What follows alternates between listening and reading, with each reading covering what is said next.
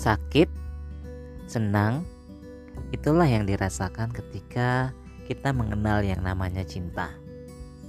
Hmm, ketika kita masih di usia muda, pasti rasa ingin tahu yang namanya cinta itu besar sekali.